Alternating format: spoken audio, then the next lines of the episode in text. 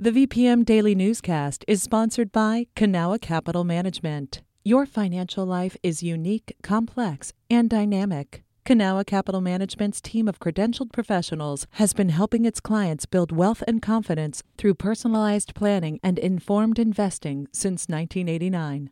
Learn more at cancap.com. That's K A N C A P.com. I'm Benjamin Dolly, and this is the VPM Daily Newscast. During 36 days of protests, the Richmond Police Department spent nearly $2 million.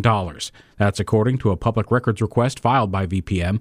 As Ben Paviour reports, the total cost for regional law enforcement agencies is higher. The costs from Richmond include $1.6 million in overtime through July 3rd. The Richmond Police Department spent another $200,000 on equipment and supplies.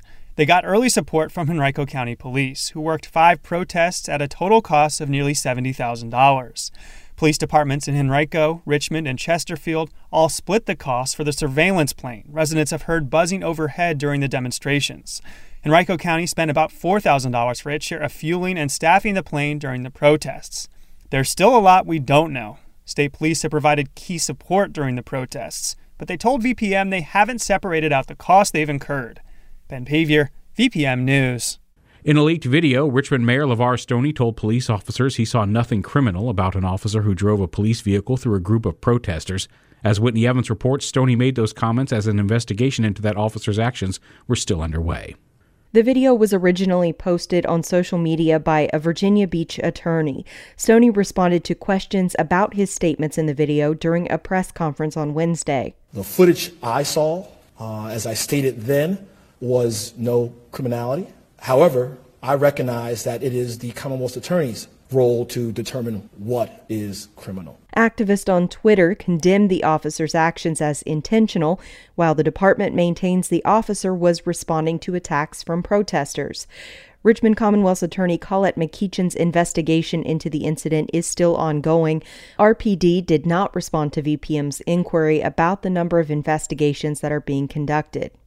Whitney Evans, VPM News.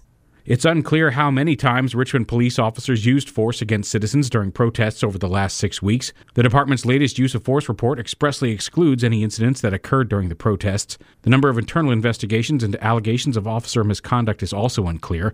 That data is posted only through 2016.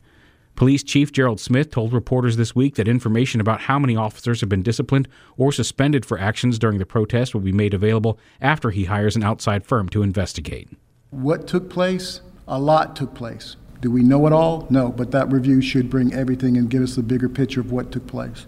Police data show 11 citizens lodged complaints against the department during the month of June. When courts reopened across Virginia, a wave of evictions flooded through them, and advocates have raised concerns about the possibility of some being unlawful.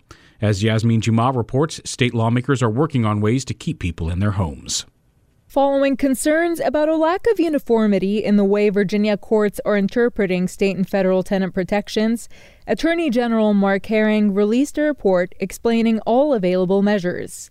This came at the request of Newport News delegate Marcia Price. There are a lot of ways in which the systems are not set up to help the person navigating the systems, and we've got to break that. Price says renters and homeowners could use the report to better understand their rights. These include a new state law she sponsored, giving renters a 60 day grace period to catch up on their missed rent before having to face eviction proceedings. Qualifying Virginians have up to three months after the current state of emergency to request a 60 day delay from the courts. Yasmin Juma, VPM News. The federal government is providing $10 billion in emergency grant funding for small business owners across the country. Some Chesterfield County businesses have already been approved for the grants, up to $10,000 each. Ian Stewart reports. Curtis Standstill had high hopes for his food service business this year. He's the president of Curtmont Global Services, and one of his contracts is to feed the fans at River City Sportsplex, the county's multi sports complex that hosts regional and national amateur sporting events. This year, we were scheduled to have a phenomenal year. I mean, we had events booked from February all the way to the end of December. Last year, River City brought in over half a million dollars in sales revenue, according to officials. Standstill says on good weekends, he'd see over 10,000 people, but then the coronavirus pandemic forced him to shut down. We've probably lost close to just under $100,000, uh, probably around $100,000 Easy. Stansel had to lay off half of his workforce. To help his business stay afloat, he applied for and got approved for the grant money. He's still waiting for the funds, but when he gets them, he plans to rehire the rest of his staff and add a new side venture, one that will do deep cleaning of facilities in places like River City. Ian Stewart, VPM News.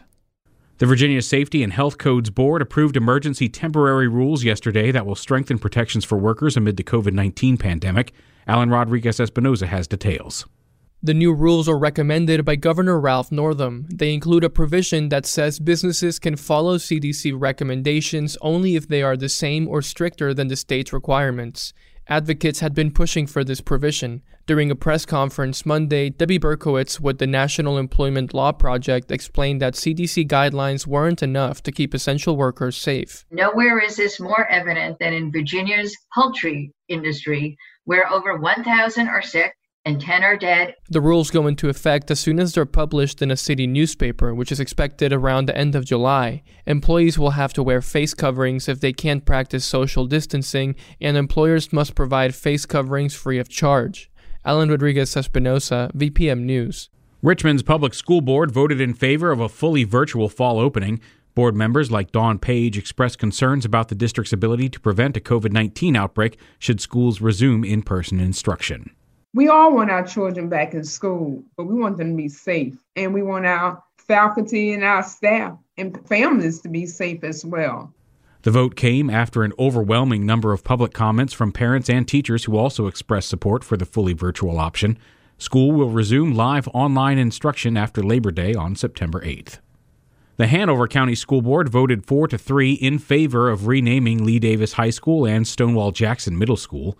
Robert Barnett, chair of the Hanover County NAACP, called the decision long overdue and the right choice in a statement. The group has been heavily involved with efforts to change the names, including a 2018 lawsuit against the school district, which is currently under appeal. The school board did not lay out a time frame for the name change process. Board members also voted for a return to in person schooling for at least some students in the fall. Families will have the option of choosing either in person or online instruction. This has been the daily VPM newscast. Find all of VPM stories online at vpm.org/news. VPM Hi, it's Terry Gross, the host of Fresh Air. We bring you in depth, long form interviews with actors, directors, musicians, authors, journalists, and more.